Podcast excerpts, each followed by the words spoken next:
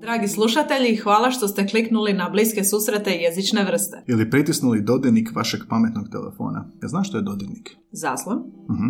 Mi smo Anja i Gaj i u ovom kratkom uvodu htjeli bismo vas obavijestiti o sustavu potpore našem radu i zahvaliti na dosadašnjoj potpori. Upravo tako, Anja. Dakle, od ožujka 2020. do danas, svaki tjedan, a nekad i češće, izlaze naše epizode, naša jezična druženja. Pa ako smo vas u prošlih više od 115 epizoda zabavili, nečemu naučili, zaintrigirali i želite nam pokazati kako cijenite naš trud i rad, možete nas počastiti kavicom. Upravo tako, Gaj. Putem stranice www.buymeacoffee.com možete nas nagraditi kavicom za 2, 5 ili 10 eura, ovisno koliko kofeina nam želite. A neki od nas su ovisni o kofeinu. Da. A osim jednokratne kavice, možete za 5 eura postati našim mjesečnim pretplatnikom i ostvariti pogodnosti poput privatnih linkova na epizode koje su snimljene, a još nisu objavljene. Više o svemu tome saznajte na www.buymeacoffee.com kosa crta bsjv, a link pronađite u opisu svake epizode. I neizmjerno hvala svima vama koji ste nas već podržali, jer vaša potpora nas motivira, drago nam je čuti da dobro radimo, ali i pomažete financirati novu i bolju opremu za kojom, ako smo iskreni, žudimo. A sada nastavljamo naša jezična druženja. Podcast Bliski susret jezične vrste prvi je jezični podcast u Hrvatskoj i regiji. Pratite nas na Instagramu, Facebooku i Twitteru, a pretplatite se na naš kanal na Spotify, Soundcloudu, Apple Podcast, Google Podcast i gdje god drugdje slušate podcaste. Mi smo Anja. I Gaj, a ovo su Bliski susreti jezične vrste.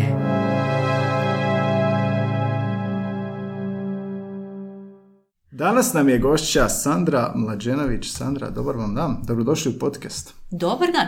A, imali smo a, Anja, suvoditeljice moja, dosta prevoditelja. Već. Naša današnja gošća predsjednica je društva hrvatskih audiovizualnih prevoditelja. Ali smo u backstage komentirali kako e, je svaki prevoditelj priča za sebe i područje kojim se on ili ona bavi je priča za sebe. Pa ćemo Nijedan-. Kao prevoditeljica aktivna je od 98. kada je počela surađivati s Hrvatskom radiotelevizijom, a medijskim prevođenjem bavi se kao slobodna prevoditeljica sve do danas. vrstom prevođenja se bavite?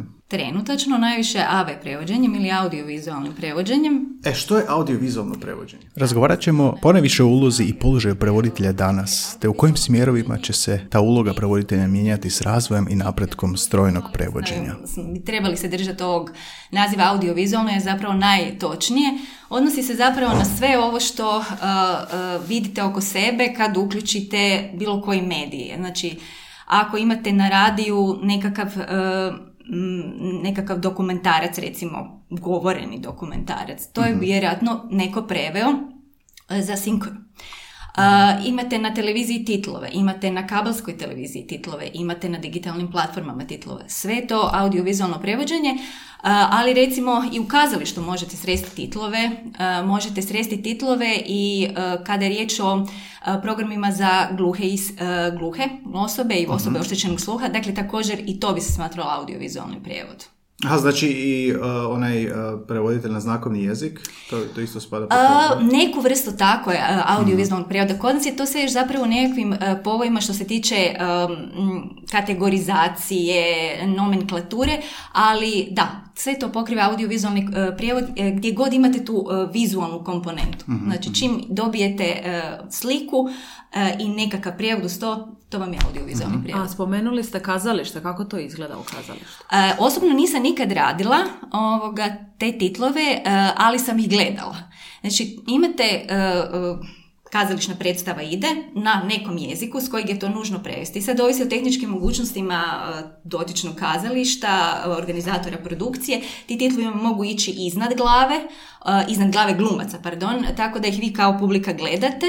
Ovoga, e, to je recimo kod opera slučaj E, to ili kod nekih stranih produkcija. Ja sam konkretno gledala Isus Krist Superstar na taj način. Da, to se ja sjećam da sam negdje gledao u Osijeku, mislim da je bilo. Onako gore su titlovi. Gori su titlovi. Tako neobično da. gledaš gore titlove umjesto nešto... Je li Da, da. drugačiji? Je. ha, inače je ti odlači titl uvijek malo pažnju i u dnu ekrana, jel? Pa to Da. je isto jedna komponenta našeg rada, ali ovako kad ga gledaš gore ti je stvarno... Zato što vrat. Jako, da, da, vrat dižeš i onako onako stalno gore, dolje, trze nozilje, vrate. ono. Šalim se, ne baš zato što ovoga, pogotovo kod opere ti titule, sasvim dovoljno stoje da stignete percipirati sliku i titul, odnosno prijevod, ali da, Ozljeda malo je radu. čudniji doživljaj, da. I sad, kako se postaje audiovizualnim prevoditeljem? Je to nekako posebno usmjerenje tijekom studija? Je li to praksa, radna? Um, kojim smjerom to ide? praksa. E, ima, ima, postoje kolegi na e, filozof, s filozofskim fakultetima, e, kod nas već u Zagrebu sigurno, nisam sigurna za ostala sveučilišta. Imate e, prijevode, pa tako i rudimentarni, upoznajte se rudimentarno i sa AV prevođenjem. Ali, nemate nikakvu diplomu i zapravo počinjete učiti taj posao tako da ga radite. A, morate, mora se neko baciti u vodu, može, mora vam neko dati priliku, optimalno uz mentora koji bi vas slijedio i pratio, bar u onim nekakvim inicijalnim fazama i onda tako počinjete raditi i postajete prevoditelj. I koji je vaš prvi korak bio? Vaša prva voda? Da se javim na oglas na anglističkoj knjižnici. Anglističke knjižnice? da, naime, e, HRT-ova služba za prijevode u tom trenutku, to je bila 97. O Bože.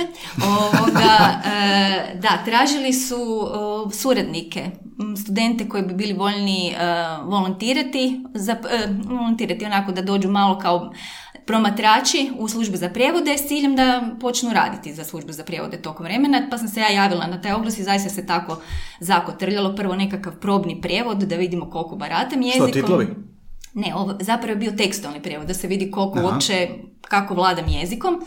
A onda kasnije uh, su došli pomalo i titlovi. Ovoga, primarno je bilo to zapravo dežurenje za potrebe informativnog programa, HRT-ovog, uh, znači da preslušavate snimke uh, ovoga i onda pišete uh, uh, novinarima prijevod rukom, a kasnije, kažem, su počeli stizati materijali koji su bili namenjeni titlanju. Pa to ovako uh, kalite se pomalo uh, kroz takav sistem, jedan veliki, što mogu samo preporučiti. I kako je onda to AV prevođenje izgledalo tada u tim začecima u odnosu na sad? Mislim na softvere, na cijeli taj proces, brzinu Joj, i tako da, dalje. kad sam ja Da, to je počinjala... 20 godina, koliko Da, je? to je velika- manje, da. Je, hvala, Velika. Gaj, hvala. Ovoga, da, je, je, 20 godina. Da, e, u početku smo čak imali nekakav MS-DOS ovoga, programčić. Molim voditelja da se Da, da, prestane umirati smijeha. Podsjetila me na moje, moje MS-DOS korištenje. Isuse, koliko je godina. Morat ćemo Da. izrezati ove dijelove. Ne, ne, ne, molim da ostane, molim da ostane. Ne, e, i imali smo neke floppy diskove na koje su se usnimavali naši prijevodi, iglične printere, e, gdje, ste, gdje vam je lektor isprintao prijevod, pa je ispravljao, pa ste vi to dobili, pa ste pregledavali svoje pogreške, odnosno ispravke. I tako. I onda se to, i da i naravno VHS, VHS, eh, jer audiovizualno prevođenje ne ide bez videomaterijala koje smo mi dobivali na VHS-icama eh, i dobijete dijalog listu. Eh, neki put dijalog liste nema, pa se to onda zove skidanje. Aha, dobili ste što oni govore napisano? Kao, Da, to je po minutama, liste? Da, pa čak ne nužno po minutama. Ako je igrani materijal, ovoga dobijete nešto, nekakvu transkript ovoga, koji, u najrazličitijim formama je to bilo. Od velikih lijepih studijskih gdje imate čak i objašnjene neke jezične izraze do potpuno improviziranih uh, transkripata koje je radio neki studio potpuno nevezan za produkcijski, filmski, tako da je to znalo svakojako izgledati, do toga da ne dobijete ništa, pa onda skidate sa uh, posluhu, dakle sa audija, jel? To je vjerojatno vrlo izazovno. Taj To dio, je, to je jako teško, uh, zato što nikad ne znate što vas može dočekati. Ali e, recimo, zato u- za taj aspekt rada vam je izvrsno ono iskustvo kad prislušavate tonove koji novinari snimaju u koje kakvim uvjetima se vrate sa terena i onda sad vi morate za vijesti ili za neku informativnu emisiju čuti što su oni to snimili, go- govornika engleskog, izvornih, neizvornih, svega ima. Zapravo istrenirate taj mišić. Istrenirate, da, istrenirate uho na taj Znači način. ono recimo kad na dnevniku vidimo da intervjuiraju nekog e, na stranom jeziku i onda voiceover se čuje našeg novinara, to ste vi provodili. To bi, da, to bi e, neki put naravno i novinar, to sam prevede, moramo ga priznati zasluge e, takvima, ali ako je nešto jako osjetljivo e, ili nešto jako hitno, onda utrčavaju prevoditelji. Mhm. A kako je s titlanjem izgledalo? E, ko- ili koristim ja, je li titlanje ili titlovanje? Titlanje. Titlanje. Titlovanje je, je Da, da, rekli bismo srbizam, koliko Aha. god to ovoga ružno zvučalo, možda, ali uh, Onda jednostavno nije titlovi. ona. Podnaslovi. Ili Po, e, da, pod- podslovi. Podslovi. Podslovi jer je podnaslov nešto drugo. Da, da, da. Podnapis. Naslove, da, Podslov. i podnapis, Podnapis, isto tako. mhm, mhm. Podslovi bi bilo onako jako lijepi hrvatski, titl najčešći, najrazumljiviji. Jel se sjećate vašeg prvog titla? Da, sjećam se, to su bili, to je baš bio program za e, o- osobe oštećenog sluha. Više se ne sjećam kako se emisija zvala E, i to je išlo u službu za prijevode, s obzirom na to da je služba za prijevode imala e, know-how, dakle prevoditelje koji su znali kratiti titlove. E, to je skratiti tekst e, e, i iz, adap- to je adaptacija i titlati, znači fizički utisnuti, tra- odrediti trajanje titla.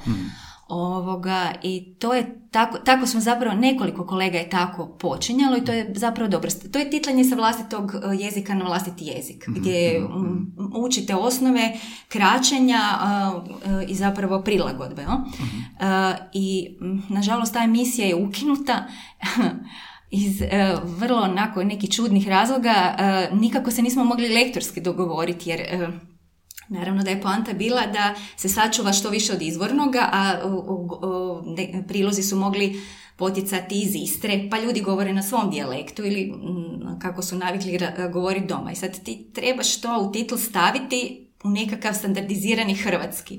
Pa su se tu svjetonazorski nekako razilazili pristupi i ne znam sad da li zbog toga, ali eto tu je nekako m, prestala se ta emisija titlati kod nas preko službe za prijevode. I kako je to izgledalo? Je bilo računalni program nekakav? je bio je taj e, MS-DOS, ali je to kasnije evoluiralo. Moram reći dosta brzo ovoga, mislim dosta brzo. Uh, pa jedno desetak godina smo mi radili tako preko VHS-ica, došli su bolji, bolje je software došao u međuvremenu za e, titlanje, I onda smo prešli sa VHS-ica na digitalne formate ma- video materijala, što znači da si mogao povući materijala sa HRT-ovog servera i sjediti doma što je bio za nas urnebesni korak naprijed jer smo inače morali fizički dolaziti na televiziju ako doma nisi imao svu opremu, što je značilo televizor, video, player a, i naravno računalo gdje imaš tako Kako je to danas iz ove današnje Apsurdno. perspektive onako malo drugačije sve, jel da? Je, je, je, mislim, ja sam- Izazovnije. ja sam- Zapravo najviše vrije- vremena koliko prođe, jel da? Najviše vremenski. je to Vremenski, vremenski, ste- vremenski ste tu na dobitku jer ne morate ići podizati fizički VHS-icu tekst. Sve imate u digitalnom obliku i vučete izravno. VHS. Svi sve se ubrza. S obzirom na to pretpostavljam da se onda s godinama obim posla povećavao, više se toga vjerojatno i očekivalo da ćete obraditi i, Pa, dostaviti u nekom da, vremenu. da, to bi sad, e, ja vjerujem da se je nekako sati materijala su se možda povećali, Ni- nisam sigurna, ali naša produktivnost svakako. Da, da, da. Svakako naša produktivnost pojedinačna. Da. Spomenuli ste ovo kraćenje titlova. Već smo imali titlere ovdje u podcastu koji su malo objasnili, ali možda neko nije ni slušao i ja sam već zaboravio kako je odgovor bio. Pa a, što znači kraćenje kod titlova? Znači li da titl ima ograničen broj znakova u određenoj sceni ili se po sekundama gleda ili kako to izgleda? Pa e, prvo i osnovno postoje nekakve, dakle, e, razina, ko- brzina čitanja koju prosječan, mož- možete od prosječnog gledatelja očekivati. E sad, tu imate pristupa e, koji variraju diljem Europe. Mm, ali uglavnom mi smo slijedili nekakav a, HRT-ovski model koji se naslanjao na neki skandinavski model gdje imate recimo od dva, raspon od 2 do 6 sekundi e, unutar kojeg se očekuje da bit gledatelj trebao percipirati informaciju koju vi dajete u titlu. Jel? E sad, e, e, sad kako odmičemo jel, e, ovako tehnološki, tvrdnje su da, da je ta brzina čitanja se povećala, znači da ljudima treba manje vremena i da titl dakle može trajati kraće. Nismo tu još mi e, praktičari, nismo tu baš sasvim sigurni jer indikacije nam nisu dovoljno čvrste, to nisu dovoljno jednostavno e, velike e, skupine koje su testirane da bismo mi mogli olako zaključiti dobro sad može biti i sekunda. A mi kao praktičari, konkretno e, ja kao e, članica udruge audiovizualnih prevoditelja, a, ne bih tako nešto preporučila i e, takav stav imaju drugi kolege diljem Europe, iako recimo imate digitalne platforme gdje, gdje su nekakve drugčije postavke, gdje se mora puno brže e, reagirati, kao čitatelj morate puno brže reagirati. A ograničen jeste i brojem znakova, međutim to je više vezano za sam softver. Aha. Bar, bar kod nas je to za sad tako, da ako imate određeni softver, on trpi određeni broj znakova, iako malo sofisticiraniji softveri vezuju to, dakle, sam broj znakova i za brzinu čitanja. evo, To je malo. Da, Željko Radićan bio on title za Netflix pa je rekao da je Mhm. po broju riječi, zapravo mislim da je rekao ne toliko vremenski nego broj riječi. A, a nešto se s faksa sjećam 44, neka brojka 44 znaka, ali to poznato? Ili sam ja nešto pomiješao? E, pa ne, evo, ali recimo kad smo kod Netflixa, ne, to, je, to je broj znakova broj znakova Da. u redu. Evo. Da, da, da. Z- Netflix konkretno, mislim da neću slagati, 42 znaka Mhm, ima. Ovoga, e, tako da, evo, to je nekakav, to su ti omjeri u kojima se morate kretati i, dakle, sukladno tome morate kratiti taj titl. Mhm. Odnosno, to je ono, preveo i prilagodio ili prevela i prilagodila, to je prilagodila dio. To je adaptacija u titlove zapravo. A je li ovisi o sceni isto? Je li scena, i odnosno šta se događa na sceni, igra ulogu, pa taj... To je ono od 2 do 6 sekundi, jel? Da, da, do 6 sekundi. Možete imati rafalno, uh, ra- rafalnu brzinu govora kao recimo u komedijama iz 40. i 50. godina gdje nema milosti ratatatatata i možete imati naravno meditativni pristup ovoga gdje je slika dominantna, dakle ovaj vizualni element, a vi možete lagano, nježno pratiti govornika koji govori nekakvim sporijim tempom. Jel?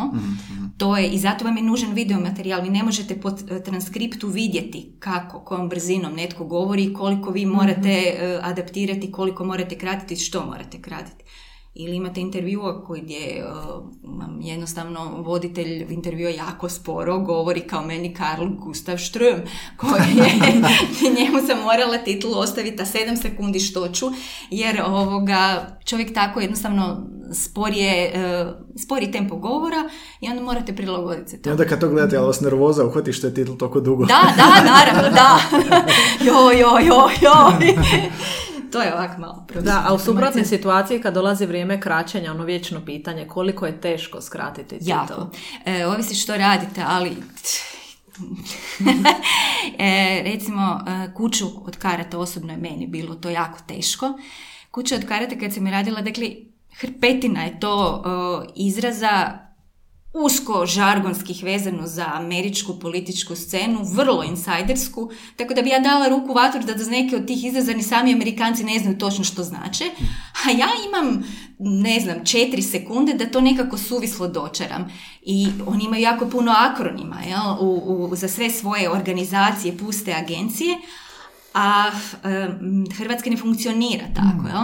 Ili bar ne funkcionira sa njihovim institucijama. Ne mogu si dopustiti da napišem vin, min vanj poslu ovoga, jer je to, to krajnje neprihvatljivo iz moje perspektive kao prevoditelja da očekujem da gledatelj sad i još sve te informacije koje sam posredovala, još na to im opalim ovu kraticu pa sad razmišljam što je to. To je ovaj uh, House of Cards, jel da, sa Kevin Spaceyem. da. A, I šta recimo kad se dogodi riječ koju mi nemamo, odnosno u našoj politici ne postoji, jel? Nemamo onaj filibuster ili nešto tako. Oh, I, š- ja. I šta sad onda uh, kad se dogodi tako neku, neka riječ koju ne možete prevesti s ekvivalentom, nego morate pojašnjavati, a nemate mjesta za to, šta se tu događa uglavnom? Da, koliko se daleko tu ide. A ovisi što vam se dogodi. Ako vam se dogodi filibuster, onda, e, recimo, moje e, rješenje bilo ovoga da idete na aproksimaciju nekakvu koja će biti jasna e, hrvatskom gledatelju, bar donekle. A, kao, lokalizacija, tako Da, nešto. to bi bila lokalizacija u nekom punom smislu, jer nemate ni sve moguće ustanove, ni pravosudni sustavi ne funkcioniraju jedne kod ovih krimi serija koje svi gledamo svakodnevno, pa zapravo aproksimiraš sve. Ja sam za filibuster recimo, znam točno da sam obstrukciju upotrijebila u nekom trenutku, jer mi je taj, u tom kontekstu je bilo to najlogičnije nekako rješenje, što ne znači da je to jedino moguće. Ali evo, snađete se u nekom trenutku, ako imate igre riječima, ti isto ste nagrbusili jer morate birati dva zla, morate...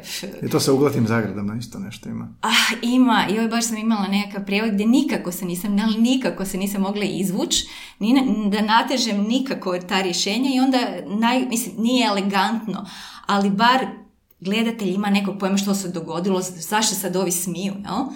Pa onda stavite original, originalnu riječ u zagradu i napišete jednako to. Da, da, da. I onda gledatelj može zaključiti gdje je bio štos ono, nisi se baš proslavila, ali neki ti bude, bar sam donekle shvatila. Morate imati u vidu kao da a, gledatelj ima apsolutno nula poznavanja tog jezika ili se pretpostavlja da barem malo zna i onda ta igra riječi što god je komplicirano da se može. Pa ne nužno jezika, više kulture. Pogotovo danas, ovoga, neke kulturološke stvari ne morate nužno mm, e, opisivati e, e, ako ne- neko koristi se, u potrebi Olivera Twista, pozove se na Olivera Twista. Ja neću imati potrebu takve stvari koje smatram vrlo evidentnima da današnji hrvatski gledatelj zna ili ako ne zna, danas su mu te informacije puno dostupnije. Znači, tu idete sa nekakvom prezumpcijom baratanja ako ništa drugo internetom, ovoga ako već ne nekakvih, nekakve osobne potkovanosti koja može varirati. Jel? I sad isto tako ovisi o kojim je pojmovima riječ. Jel? Ali ja kao prevoditelj idem s ciljem da prevedem. Ja prevodim za onog koji jezik ne zna. Dakle, e, nisam pobornik, ja, ja jesam za onu varijantu bolje hrvatski. pa bar ono nekako probajte prevesti ili dočarati opisno. Neki jesu izrazi koji možda postoje u hrvatskom malo nezgrapni, rogobatni, ali uvijek se nađe neko rješenje koje će zvučati prirodno u tom trenutku. Da, kod tih škakljivih stvari, igra riječi, humora, je li tu postoji neka tehnika ili razvijete osjećaj kroz godine ili se dogodi trenutak Osjećaj za inspiracije? film. E, zato smo mi, ave prevoditelji, autori, između ostalog jer je to totalno kreativni moment. Moje rješenje će se razlikovati sasvim od rješenja nekih mojih kolega.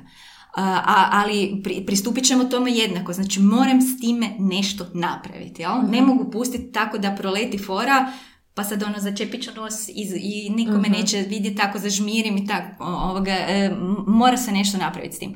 Ali to je vrlo individualna stvar. I tu dolazi do izražaja taj autorski glas prevoditelja i zbog toga i se smatra ave prevod autorskim djelom kao i e, sam izvornik koji prevodiš. Dakle, bilo da je riječ o seriji, filmu, dokumentarcu, video igrici, što je također jedan e, vid ave prevođenja, sve to nekakva e, izraz kreativnosti, pa tako i, i prevoditelju glas na kraju krajeva. I sad kad prođe dosta tih uh, autorskih stvari što prevodite, dakle, dosta titlova, jel to se nekako sve svede na rutinu ili i dalje je svaki uh, novi film, novi medij poseban izazov i hoću reći, jel vas izdalje iznenadi nešto? Apsolutno. Ste- Da, apsolutno. Mislim, e, da se nadovežem na što sam rekla, koliko ljudski mož- mozak može biti kreativan, toliko ću ja problema imati kao prevoditelj, mislim. Tako da, mi se, vi, vi se možete uhvatiti za svoje prethodno iskustvo, pa već znate kako pristupiti nečemu. e, sad ću se morati, e, ovdje idem na Rimu, a ovdje ću morat nešto potpuno se odvojiti pa ću smisliti neku foru na hrvatskom, zanemarit ću uopće što je bilo rečeno na engleskom, ali a, uopće ne postaje lakše da pače, meni je trebalo pa bez puno pretjerivanja, jedno deset i više godina a, da napravim nekakav, da mi se dogodi prekidač u glavi, da se preokrene i da shvatim aha, čekaj, možda bi ja ipak to trebala malo drugčije gledati, taj prijevod i nekako mi se sad iskristaliziralo u glavi da a, pristupam prijevodu kao scenarist. Znači, kad prevodim svoje titlove, da to radim iz perspektive nekog scenarista koji sad mora taj lik napisati na hrvatskom. Znači, Aha, sve zanimljivo. njegove replike. Eto, to- to mi se u zadnjih možda, recimo kažem, pet, šest, sedam, osam godina, mislim, trebalo mi je jako dugo da dođem do toga, ali, kažem, gomilate to iskustvo, što i kažem. Jel taj pristup vam, pristupajući kao scenarista, vam onako otežao posao? Ne, olakšava. Olakšao?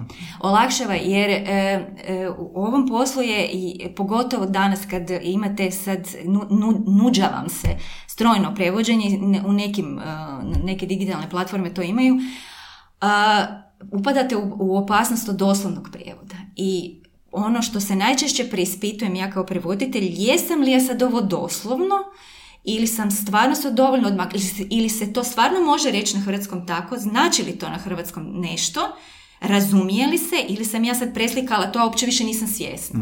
I onda kad tome pristupite ovako malo iz scenarističkog kuta, uh, ovoga, aha, kako bi sad ta jedna debela policajka u zatvoru koja čuva te zatvorenice i koja se koriste eufemizmima, recimo u psovanju, kako bi ona zvučala na hrvatskom. Pa mi to pom- pomogne malo da se odmakne mi od izvornika ovoga engleskog i da se približim hrvatskom nekoj situaciji. Pa to je super, vi nju zamišljate Da, da. kao hrvatsku verziju tog filma. Je li onda to čitate na glas, taj dijalog? Pa ne, iskreno ovoga, e, ne, ne čitam na glas, ne čitam na glas, ali čitam, čitam, ne, čitam ponovno prijevod. Čitam ponovno prijevod, samo prijevod pročitam, ovoga, bez, bez izvornika, dakle ne čujem audio i onda tu shvatite gdje vam šteka. Tako je, naj, mislim, meni osobno to najviše pomogne da shvatim, u, u čekaj, šta sam sad, da ne razumijem sama svoju rečenicu. I opet biste mogli tako u, u idealnom svijetu gdje nema gladi i bolesti, biste mogli mjesec dana kasnije se vratiti svom prijevodu i pr- isproducirati nekakvu bajku, ali to jednostavno brzina vas tjera na... na... Je li klasična zamka upast u to da kad a, titlujete da am, se morate vraćati i nešto popraviti zbog scene kasnije i je li greška previše o tome promišljati, ići previše unazad i previše dirati nakon što ste preveli? Da, može biti to, da. E, Znam da neki kolegi se isto tako jako teško puste svoj prijevod iz ruku i nikako ista... pa moram nešto puštaj. Jednostavno moraš e, podvući crtu. Ovoga, naravno da trebaš se vratiti e, kad završiš, tako bar ja radim, neki, svako vjerojatno ima nekakav svoj sistem, ali meni se pokazalo najboljim da odvalim jednu cjelinu, bila to epizoda ili bio to film, dakle, no, koja je cjelina u pitanju, i onda iščitavaš iz početka i onda neke stvari nije ti baš bilo jasno, shvatiš, uvatiš sebi nekakvu pogrešku, ovoga, to, to treba napraviti, ali treba znati sad... Samo sad- jedan put. Ha, ne, mislim, kažem, e, da, da možeš se vratiti nakon tjedan dana pa ponovno pročitati divno, ali obično ne možeš, to je, to je zaista... nema vremena. Nema. Ne, nema vremena. A gledajući, jel gledate neke svoje stare titlove? Jeo, gledam. No, to sam ja baš htjela pitati. gledam ovoga i ne znam, ako su zaista, dobro, ajde recimo u ovih recimo a, deset zadnjih godina, ok, može, u redu, ali oni baš s početka, joj, pa si uhvatiš nekakvu grešku, misliš ti, ja, meni, što, kako, di mi je glava bila, pa šta ne gledaš film, pa šta se, ono, nisi vidjela sliku, i tako, ovoga, n- apsolutno, uloviš Da, se, da. uloviš se, ali sve je to dobro. Pa svi to sve da normalno. Miša je pričao da isto ono, želi se udariti kad vidi kako je prije da. prevodio i mislim i pisci ovdje i Nova kad je bio isto, ono ne želi čitati što je prije napisao. To nam je nekako prirodni osjećaj da se ne želimo... Jer je to javno, dostupno je, ljudi to gledaju, čitaju, konzumiraju. Ne želiš, Da. nekad sam bio kao neiskusniji, ili nekad sam bio mlađi i sad to ne bi tako napravio, Mhm. makar je točno, makar je ono... Ma mislim, da, ne mora nužno biti ni pogreška u pitanju, ali jednostavno joj, pa šta ti joj, pa nisi mogla to malo bolje. Da, da, da, da. Negdje na Facebooku, mislim negdje na, druž, na stranici, vjerojatno službenoj, neko vas je predstavio ovako. Te smo početi s tim. E, Sandra Mađenović je u ranom djetinstvu htjela postati prodavačica na kiosku. Nakon mature razmišljala je o karijeri sportske komentatorice. A, titlovi su došli prvi i ostali sve do danas, a najdraži su joj oni kojima je podslovila Ali Gia u parlamentu i Grinča kad je upravo ukrao Božić, krao Božić. Ukrao Božić. Ukrao Ukrao Ukrao Božić. Ali G mi je odličan. Zašto je ta najdraži? E, zato što sam se mogla raspištoljiti. Vrlo iskreno.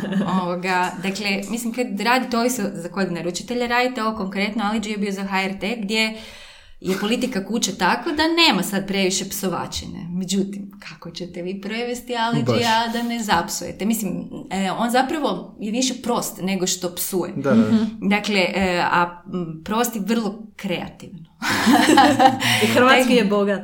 To E, smo komentirali da, da. u epizodi sa Imali se pso- psovkama. Je, bogat je, ali ću vam ja isto tako reći da kad se hrvatski prevoditelj naći suočen sa engleskom psovkom, na jednom se zablokira i samo vidi dve, tri psovke iz čitavog dijapazona koji mi nudimo. Da, da, da. Ovoga, ljudi, psujte slobodno i e, široko. to bi evo, samo onako kao u Zagrebi. Da, e, Ali G je bio jako kreativan u tom nekom smislu da moraš smišljati štosove, ovoga, da moraš se ufurati u njegovu malu glavu, to je o- Da. ovaj dio. A, a ovaj Grinch je bio s druge strane kreativan, on zapravo više vučen, jer je to uh, dr. Sus, pa onda vučen na ovu književnu prevodilačku stranu, to je kako ćeš stihove prepjevat, e, Sus je općenito divan za djecu, ovoga, kako ćeš to dovoljno razigrat i zato mi je bilo, to je jedan baš jako, jako drag prijevod. E, LG recimo, uh, on e, ono kaže I, I, I ne, kako je rekao, you was, you was. Kad, kad je on tako namjerno svoj stil uh, razvio i govorio, jeste, jeste titlo, jesu titlovi to odražavali ili ne? Da, ali e, ne nužno na taj način da govori gramatički nepravilno. jel? A, mislim, to, to sam inače nailazila na te neke kad e, s- radila sam zapravo nešto sam prevodila na engleski, pa su e, autori materijala, autori tih dokumentaraca su bili u pitanju. Dakle, intervjuirali su e, ljude koji su slabo govorili engleski, dali su mi naputak daj ovoga to kad, e, ili taj hrvatski, daj to da se vidi na tom engleskom, da se loše govori. Ja sam rekla, gledaj, mislim da to nije pametno, ali dobro, kako želite. I nakon probnog gledanja su mi se vratili i rekli, po, po- poboljšaj to. A kako je Ovo me izgledalo? A kako je izgledalo? A to, I, I was, uh, uh, I not understand. Uh, takve Bio je prijevod na engleski. Da, prijevod je bio na engleski i onda sam to morala na taj način dočaravati i to je bilo ljudima nerazumljivo, uh, dakle, koji su trebali uh, shvatiti jel, informaciju. Nisu mogli doći do informacije od stila, ajmo to tako reći. Znači, ne smije biti taj stil važniji od informacije. A, pa, da, vi ga morate, vi morate prenijeti jedno i drugo, ali ovo konkretno je loše, ako, e, loše je rješenje ako e, do te mjere srozate gramatiku, da vam e, informacije, da, Obstrukcija. da filibasterirate. da, dakle, e, za Alija Đija ovoga, hrvatski, možete se uvijek snaći nekako ovoga, d- da posredujete to kako on govori, taj, tu živopisnost, a da ne žrtvujete nužno padeži i konjugaciju. Ove mentore što ste imali, što ste spomenuli, um, koji je njihov najveći utjecaj bio? Više u jezičnim uh, aspektima ili ovim tehničkim? Pa kad počinjete, zapravo vam je najteže e, tehnički, vam se to čini, joj, kako ću sad ja to skratiti, pa ko- kako, ko- pa mjerite, pa gledate na sat, pa jao, pet sekundi, ok, sad jedan titl, pa dvije sekunde, to onda moram skratiti jako. E, prije ste fokusirani na, na tehnički dio, a onda polagano kako vam to već postane Sjeda. neka rutina da sjeda, onda se možete e, koncentrirati više na, na, bar je tako bilo kod mene, onda se koncentrirate više na ovaj sadržajni, malo ste slobodniji. Ovoga, I točno, točno sam primijetila, preduge sam titlove ostavljala u, u početku nekako, zato što sam se bojala da neće se stići pročitati. Jel? Konkretno na opru kad sam radila. Ovoga, to je ipak jako široki dijapazon čita od, ne znam, tineđera, potencijalnih pa do bakice, jel? pa morate to sve uzeti u obzir. Pa je tu bilo malo, malo hiperkorekcije sa moje strane, onda shvatiš da, da se to vrlo dobro čita i nešto kraće i onda si m, možeš vjernije i tu informaciju posredovati, jel? znači sadržajno ga bolje oblikovati. A tu ste naveli sad puno različitih stvari i već ste odgovorili na moje pitanje, čini mi se, ali je li određena vrsta sadržaja zahtjevnija za prevođenje od neke druge ili to više ovisi recimo o žanru, o ciljanoj skupini ili o nečem trećem? Pa možete imati slučaj da imate sapunicu neku, to je kolegice koje rade portugalski, španjolski, pa čak evo na doba turski, ovoga, mi amor, o, ablame i tako, ovoga, kažu da, da, mislim, na kraju krajeva ja sam radila takve neke sapuničarske stvari, A, to se uštosite i to vam više manje ide dosta brzo. Ha, ha, onda vas zateknu materijali ko što je recimo ta kuća od karata gdje kopate, kopate, kopate, da iskopate sve te termine pa se onda domišljate kako ćete. Ovoga, dakle da, može tu razlikovati se str- m, dosta. Ovoga, dokumentarci su jasan primjer gdje morate baš faktografski provjeriti jel vam štimaju geografski termini, jel vam se štimaju znanstveni termini. Ovoga, dakle, da, A što vam je onda najdraže? najdraže. Ajoj. Koje je najdraže Slobodno recite sapunice, zato što, zato što su Nemojte najlakše. se sramiti. Da, ovoga, pa zapravo malo tih nekako sapunica sam radila u životu kad eh, slabo to nekako sa ovog engleskog govornog područja. Nije to to. Da, nije to to, da, nije to to nekako, nije podatno. Da, Englezi nemaju sapunicu. Nemaju sapunicu. Pa, pa imaju Santa Barbara, Nemaju one- sjetimo se. da, da, da, da, da, da, da, Isuse, Santa Barbara. Pa mislim, nađe se ovoga, ali Sunset šta? Beach. Pa i na kraju kraja šta je ovo, spasilačka služba, evo recimo, to se Baywatch. može smatrati, Baywatch, da, da, se može smatrati sapunicom, ali evo, mislim. A kad prevodite igrane filmove i serije, um, koliko u tehnici vašeg prijevoda uh, imate u vidu koja publika to gleda? U pogledu recimo žargona ili tako znači. Da, e, mislim, da razmišljam, o, ja prije svega razmišljam o tome da to kod nas gleda cijela Hrvatska. Pa kad se radi o slengu recimo, onda nastojiš i taj sleng da ne bude užasno uzak, nego da bude bar donekle razumljiv svim regijama u Hrvatskoj koje svaka ima neki, neki svoj sleng, čak i svaka skupina neka, kako ćemo gledati, sociološki sigurno ga ima. Pa pođeš od toga, ovoga, pa onda razmišljaš, ha dobro, ako nešto gledaju djeca, a, mislim, nije nužno da se cenzuriraš, ali onda nećeš e, odabrati nekakvu varijantu kompliciranu, komplicirane riječi, a, nego nekakvu možda koju će dijete lakše razumjeti ovoga. Ali u principu cilj, cilj koji ti imaš je prenijeti neki stil i registar koji imaš u izvorniku. Mislim, to je isto tako Da. jedan od glavnih zadataka koji imaš kao prevoditelj, jer mislim ne može a, ne može e, neko u dinastiji o, ovoga, jel, Blake zvučati isto koji da prevodiš straight outta Compton, pa mislim, jel, to ne, ne, bi išlo. Sad tu opet se možeš domišljati kako ćeš to riješiti, ali da, nekako moraš riješiti. Ovoga, da ne bude to baš jedna ravna crta. jel. Koji su vam izvori pomagala onako u prevođenju?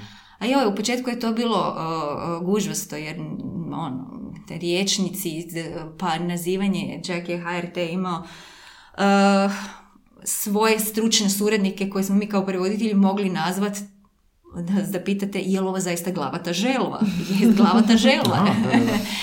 Ali uh, je li kako je internet uznapredovavao, tako smo ovoga se mi uh, sve više i više mogli koristiti time.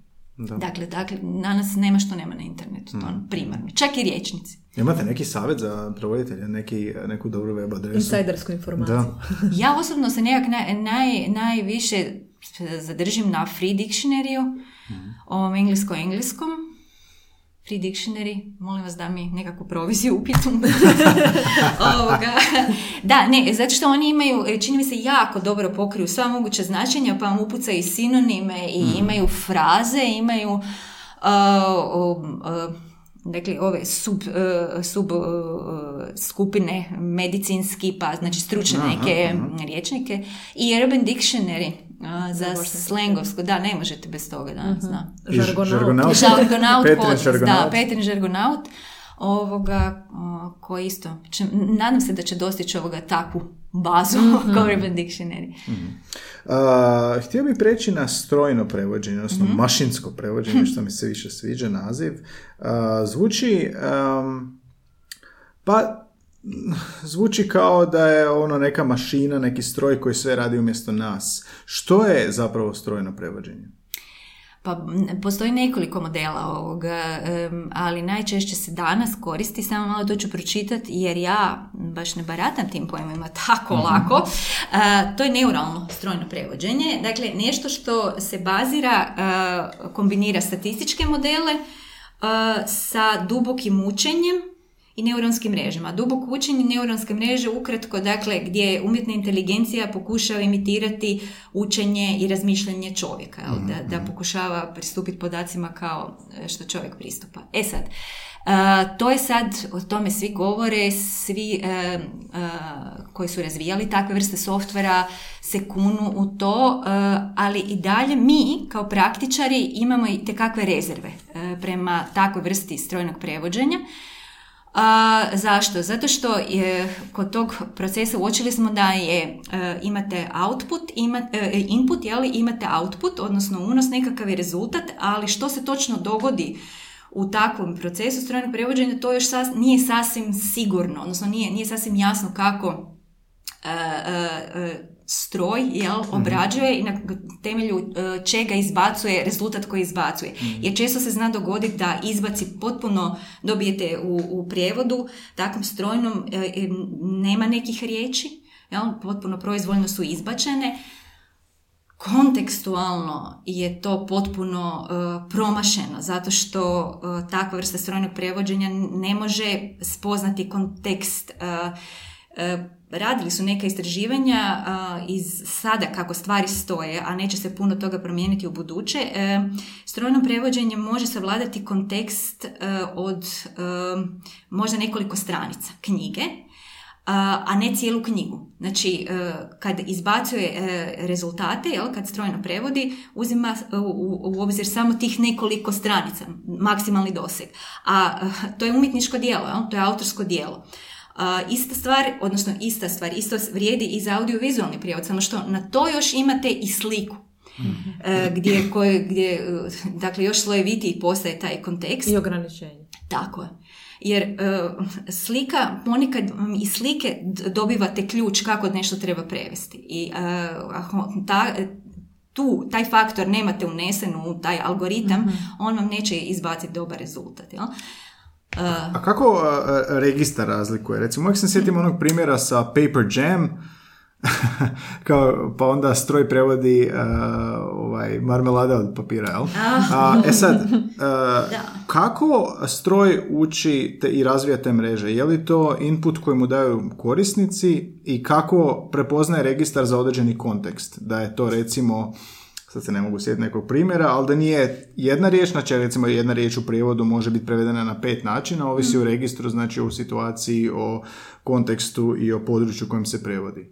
Jer ste upoznati s time kako uh, strojni prijevod prepoznaje registar, odnosno kako se, šta analizira? Ili je to samo velika baza svega pa koliko, uh, mislim na svemu se tome sad radi sad, u, ovom točnom trenutku, ne mogu reći uh, gdje, gdje je taj napredak, dok, do kud je došao. Međutim, Registar je veliki problem, problem, ovo što vi kažete, e, zato što za sad ne, taj problem je ne, nije riješen. Nije riješen, nema ne, nešto. Ne, ne, ne, ne može vam on uh, skužit uh, jel vam govori neko u Downton Abbey Mislim, on će vam prevesti rečenicu, ali ta rečenica će biti flat, neće vam indicirati ništa. Ona može čak biti korektna, može čak biti točan prijevod, ali registar je nijansa koja se tu gubi potpuno. Znači, još ne postoje varijabli ne, dovoljno. Ne postoje, da, i, tu, I tu sad e, ulječe čovjek, odnosno prevoditelj, u potpuno novoj roli, takozvanog post editora, što bi, ne znam, kod nas bi bio nekakav redaktor ili dorađivač teksta i od njega se očekuje da takve stvari izvuče. No? E, da tako, takav strojni prijevod koji je izbačen na temelju, da vam odgovorim još i na to, uglavnom jezičnog korpusa, koji u njega unose sami prevoditelji. Znači prevoditelji koji se koriste takvim platformama, odnosno takvim softverima, njihova, njihovi, njihova rješenja, njihovi prijevodi se unose u bazu i onda ja, tom čudesnom alkemijom ovoga, oni izbacuju te neke rezultate, odnosno prijevode. Znači, isključivo je uh, korpus jezični Korisnici grade riječnik, recimo da je to riječnik, taj mm strojni prijevod. Korisnici ga kompletno grade onda, jel da?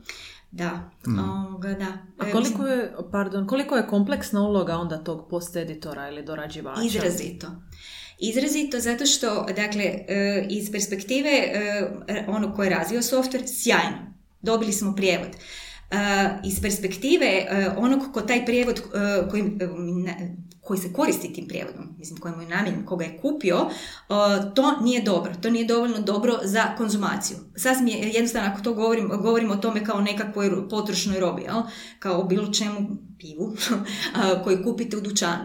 Ovoga, nije dovoljno dorađeno. I taj prevoditelj koji se javlja u ulozi post-editora mora biti vrlo jedan vješt, iskusan čovjek koji će vam raspolagati sa čitavim nizom vještina e, da vam taj prijevod doradi da bi e, zaista pogodio sve. Registar, stil, e, da bi se na kraju krajeva i samu gramatiku, jer nisu sve gramatički obrazci jednaki. I samo bi još razgraničila jednu stvar. Imamo strojno prevođenje, imamo ove alate. Znači to nije jedna te ista stvar. ovoga, ono gdje, gdje najviše zapinje kod nama prevoditeljima je strojno prevođenje, ali sami kat alati, odnosno računalno potpomognuti alati za prevođenje su u principu jedna korisna stvar, ali mi smatramo da se ne koriste dovoljno, ovoga, da, da se nekako ignoriraju u tom procesu, ovoga, jer e, naglasak je na to jedno kao taj, to čudo e, strojnog prevođenja koje radi umjetna inteligencija i onda dobijete, izbaci vam samo jednu strojno prevedenu rečenicu ili dvije, eventualno kao neku mogućnost. A ako biste radili sa nekim alatom, ovisi kojim se alatom koristite, ili to prijevodna memorija, pa imate pretraživanje konkordancije ili imate glosar neki pa terminološku bazu pretražujete. To bi vam bila veća pomoć kao prevoditelju, to, to bi vas više ubrzalo. Međutim, vrlo rijetko nalazimo mi softvere, govorimo o audiovizualnom prevođenju, katalati za prevoditelje tekstualnih, tekstualne prevoditelje su skoro svakodnevna pojava ali kod nas je to sve u nekakvim povojima i ti su, te su zapravo baze dosta siromašne. Jel? Ako govorimo o terminološkim bazama i o prijevodnim memorijama i ako govorimo o ovom aspektu strojnog prevođenja, sve to još nekakvim povojima pre, pre nedostatno da bi se proizveo prijevod koji bi bio kvalitetan, što god to je značilo. Uh, samo da pojasnimo, CAT alati, Computer Assisted Translation, jel? Tako. Tako. Uh, što, što je, znači rekli ste nešto da nije isto kao strojno mm previđenje, što je, po čemu je, po čemu je razlika? Uh, CAT alat je alat Znači, e, on koristi vama kao prevoditelju i pomaže vam, e, ubrzava vas. Možete, ako ste radili, možete raditi s pomoću katalata svoju terminološku bazu. Ako u prevodu naiđete na Merkata, vi možete provjeriti je li to zaista Merkat ovoga, jer ste napravili taj uh, glosar ili nekakvu bazu termina. Ako imate prijevodnu memoriju, on pohranjuje, e, ta prijevodna memorija pohranjuje sve što ste vi nekad preveli i može vam automatski generirati i sugerirati neke stvari. E, aha, vi ste utipkali T, da li želite možda e, nastaviti rečenicu ovako i sad vam ponudi deset opcija. Postotak podudarnosti. Tako je, postotak podudarnosti. Jel? Prema, on izračunava postotak podudarnosti. On ne generira ništa umjesto vas. Mhm. I recimo ako u izvorniku je 16, a vi prevedete 61 slučajno zabunite, on može kao sustav prepoznat da je nešto što se ne prevodi. Mogao bi, mogao bi. Dakle, to, to, to bi bio alat da, mhm, u mhm, tom nekom smislu. Ja sad imam par pitanja koje sve možete objediniti u jedan razgovor, uh, u jedan odgovor. Uh, čuli smo dakle o ograničenjima strojnog prevođenja. Uh, koje su najveće prednosti njega i kako će se to mijenjati s vremenom i je li onda budućnost prevoditelja E, kompletno, e, barem u ovom smislu, u ovom području, e, kako ste rekli, post-editor. Post-editor, da. A, to je ovako teško sad predvidjeti, međutim, Smatramo da je, dakle kad kažem smatramo, ovaj mi nije kraljevsko mi, e, nego je to mi e, prevoditelja, e, audiovizualnih prevoditelja diljem Europe koji su organizirani u svoje nacionalne udruge, a udruge su organizirane u krovnu europsku udrugu audiovizualnih prevoditelja koji se zove AVTE. AVTE. AVTE. E. Šta znači AVTE? Uh, audiovizualni prevoditelji, Audiovisual Translators of Europe, jel? mm Ovoga, dakle, oni, naše kolege u Europi su se puno prije susreli s tim problemima nego što, što, što tek sad zapravo kod nas se vidi u Hrvatskoj. E, i shvatili su da mi moramo reagirati tu kao prevoditelji, jer vrlo prosto, jednostavno nas niko ništa ne pita. Mhm. radi se nekakvi, e, radi se strojno prevođenje, rade se alati, a prevoditelja nitko ne konzultira. Odnosno ja osobno kad god vidim razvijeno nešto, nešto za prevođenje, bilo alat, bilo e, ovoga nekakva nova platforma koja se bavi strojnim prevođenjem, nitko nije naveden ni jedan prevoditelj koji je sudjelovao, a prevoditelj je praktičar. A kako je to moguće ako ste rekli da je toliko ograničeno da ne može ni registar prepoznati?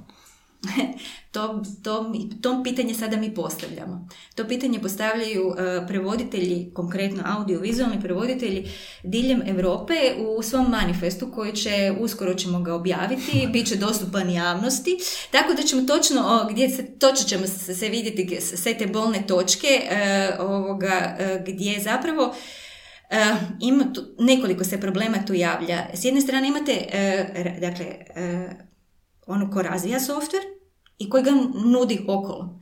Imate naručitelja prijevoda koji, jao pa divno, misli kad čuje uh, takvu reklamu, uštedit ću novac, uštedit ću vrijeme, želim taj uh, audio, uh, dakle alat ili strojno prevođenje, samo vi meni to dajte i onda imate prevoditelja za kojeg, kojeg nitko nije tu ništa pitao, on dobije obično naputak, ok, strojno, generirano, strojno generirani prijevod si dobio, moraš ga zadržati ili ga moraš zadržati u što većem obujmu, ovoga, a da jel, se ne u, naručitelj, naručitelj onda ne zna zapravo da je taj output jako dvojan, odnosno dvojben, jel?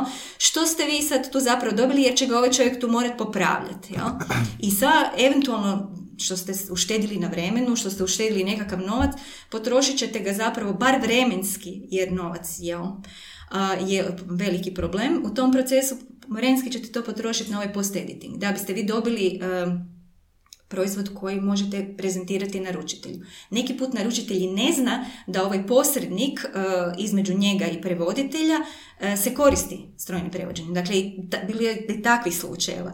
Ili e, ovaj posrednik traži od prevoditelja isključivo da se koristi strojnim prevodom i automatski smanjuje tarifu prevoditelju bez obzira na to što e, je taj isti e, software razvijen inputom tog istog prevoditelja. Dakle, recikliraju se prevoditeljska rješenja, vraćaju se natrag u bazu i tako se stvara korpus. A, ono što ne razumijem je kako može nastati strojno generirani sustav prevođenja bez prijevoda? Ko je stvorio mrežu? E, prijevodi postoje. Na e, prijevodima se futraju ovoga te baze na kojima Postojećim kao prevodima. Postojećim prevodima. Koji su prevodi prevoditelji. Koji su prevodi prevoditelji. Ali to prevoditelj ne zna nužno, niti je zato honoriran. Niti je njegovo autorsko vlasništvo. Da, e, njegovo, tako, njegovo autorsko vlasništvo e, se koristi bez njegovog znanja. U nekim slučajevima ne kažu svi, ok, ovo će vam ulazi u našu bazu, a, dakle, ne traži se input prevoditelja u smislu sugestije, a to je ono što mi želimo postići. Dakle, što nama kao prevoditeljima može zaista pomoći, što će nas ubrzati, kako ćemo biti točniji, precizniji. Ne to, nego e, moj prijevod ulazi u bazu, ja za to ne znam nužno, a kamoli da bih bila e, honorirana za tako nešto a uh, onaj ko razvija tu bazu i ko prodaje dakle moje usluge, uh, usluge prevođenja naručitelju, to sve ima izravno ekonomsku korist od toga. Mm. tu bi trebalo iznivelirati situaciju. A ka, mislim, kako? ne, ali kako može se dogoditi da dobro, vi, ste ne, vi kad nešto prevedete kao samostalni prevoditelj, vi kad prodate tu uslugu, vi, nište, vi niste više vlasnik toga, ili mm. jeste? A joj, to je sad jedno posebno osobnje gnjezo koje se zove autorska prava. Mm. E sad, imate imovinska, imate moralna autorska prava. Ja moralno sam vlasnik svih svojih autorskih prava, međutim, ovisno o tome kakav ugovor potpišem sa naručiteljem prijevoda, imovinska prava meni ne pripadaju.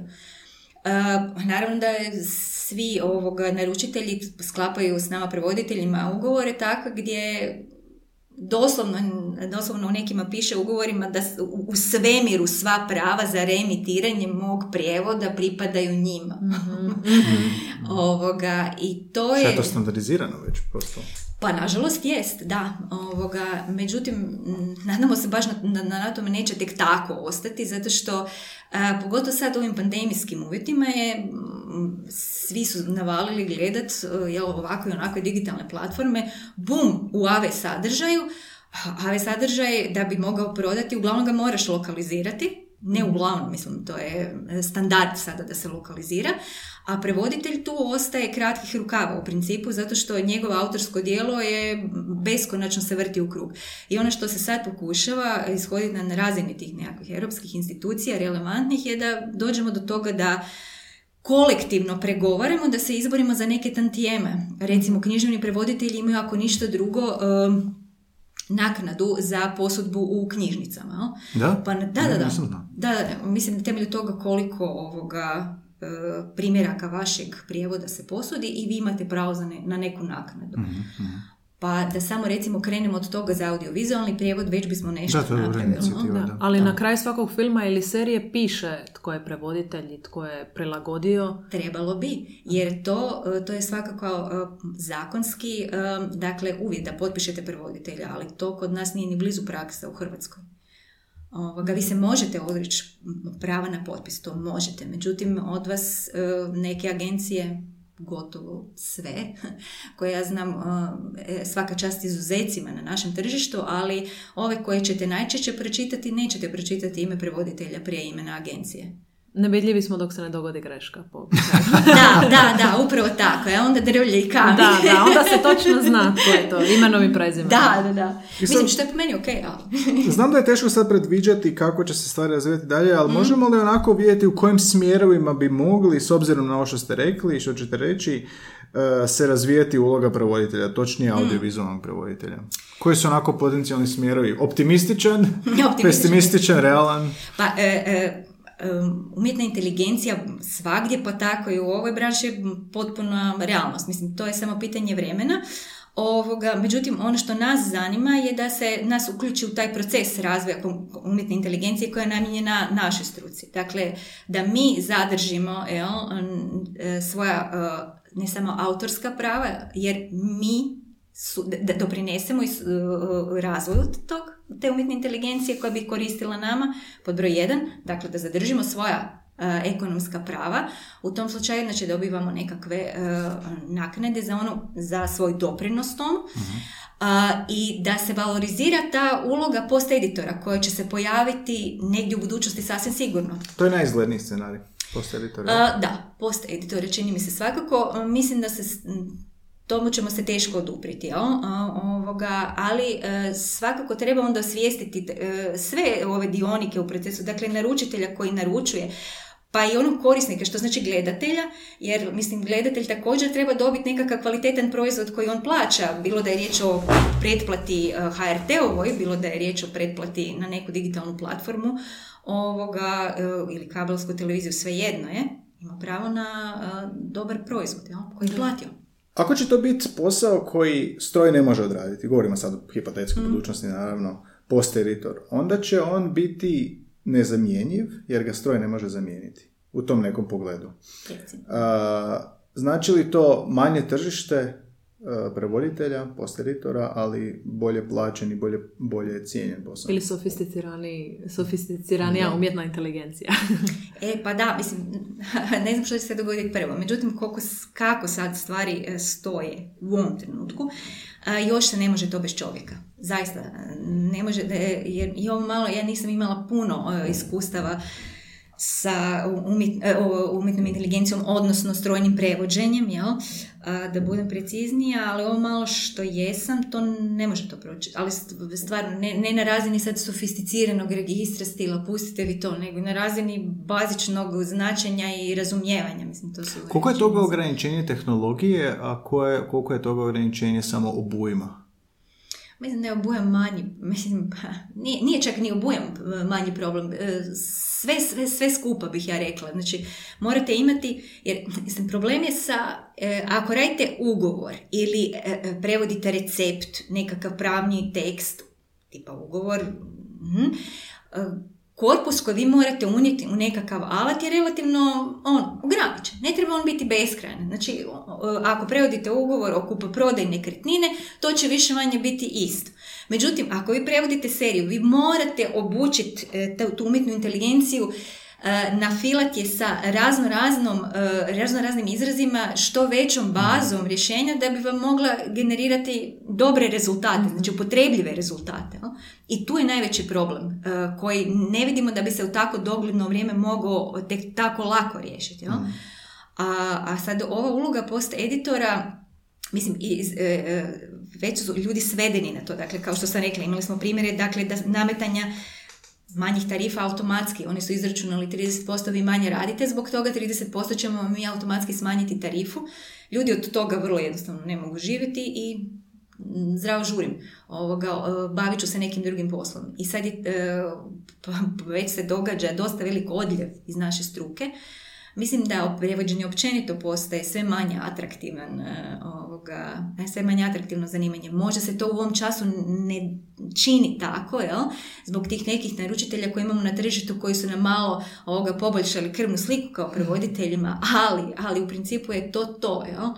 Ovoga, neke kolege su se već oprostile od članstva u udruzi, naši su nešto bolje, a, dakle, a, još ako nastavi erodirati to kroz uh, ovu ulogu post editora, pa jel, nema veze, ti samo tu nešto malo mm tek toliko da ide nešto po ekranu, da se zadovoljimo ono što bi se reklo good enough prijevodom, mhm. ovoga, da, onda će, onda će još samo ćemo pogoršavati.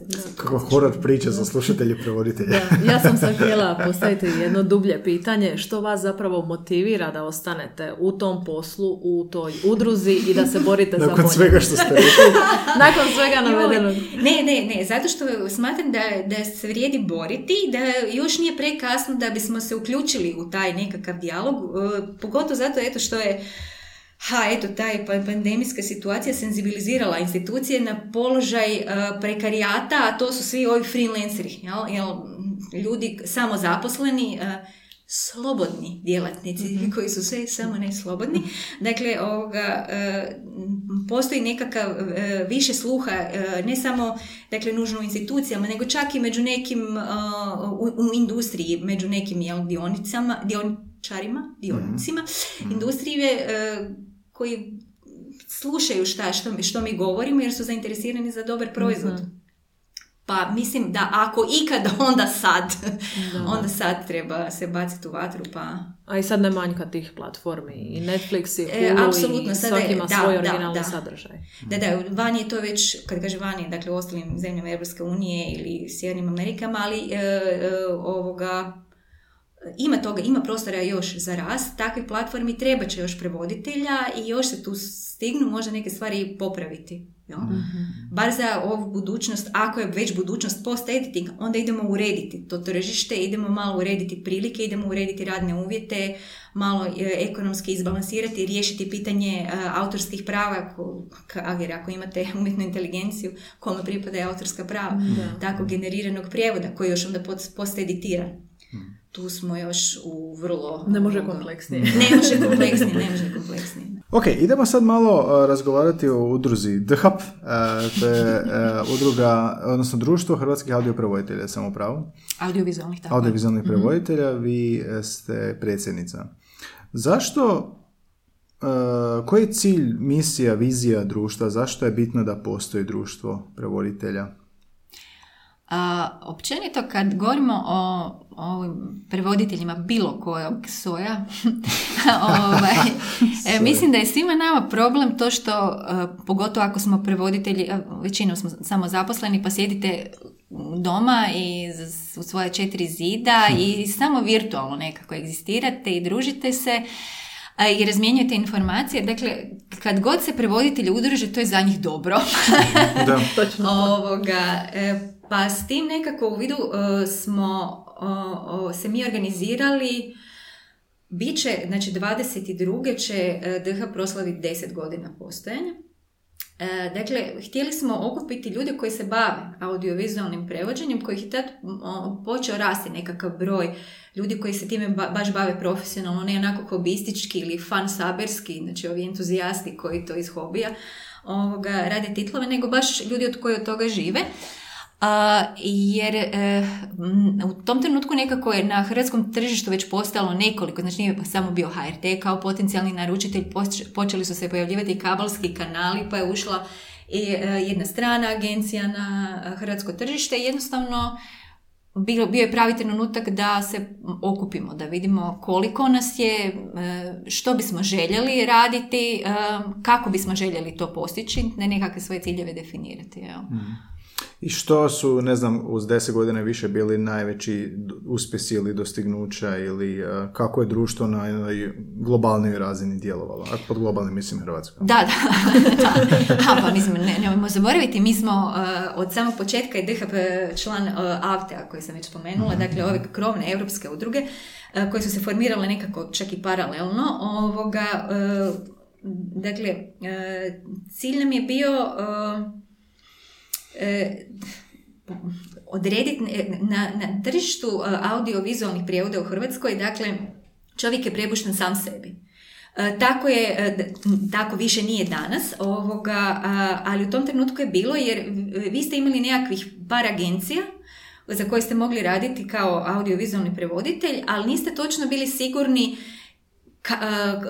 kako se s njima, kako poslovno s njima funkcionirati, jel? u kojim odnosima vi općenito možete poslovno funkcionirati. I to je bio nekakav misao vodilja da malo poslužimo kao e, nekakav orijentir, da e, ljude okupimo, da im kažemo, dakle možete se registrirati ovako, ovako i ovako svoje poslovanje. možete tražiti od nas nekakav knjigovodstveni savjet, jer imamo svoj knjigovodstveni servis ali ponajviše, odnosno ponajveći uspjeh u, do ovog trenutka je to što smo ušli u, na popis umjetničkih udruga Ministarstva kulture.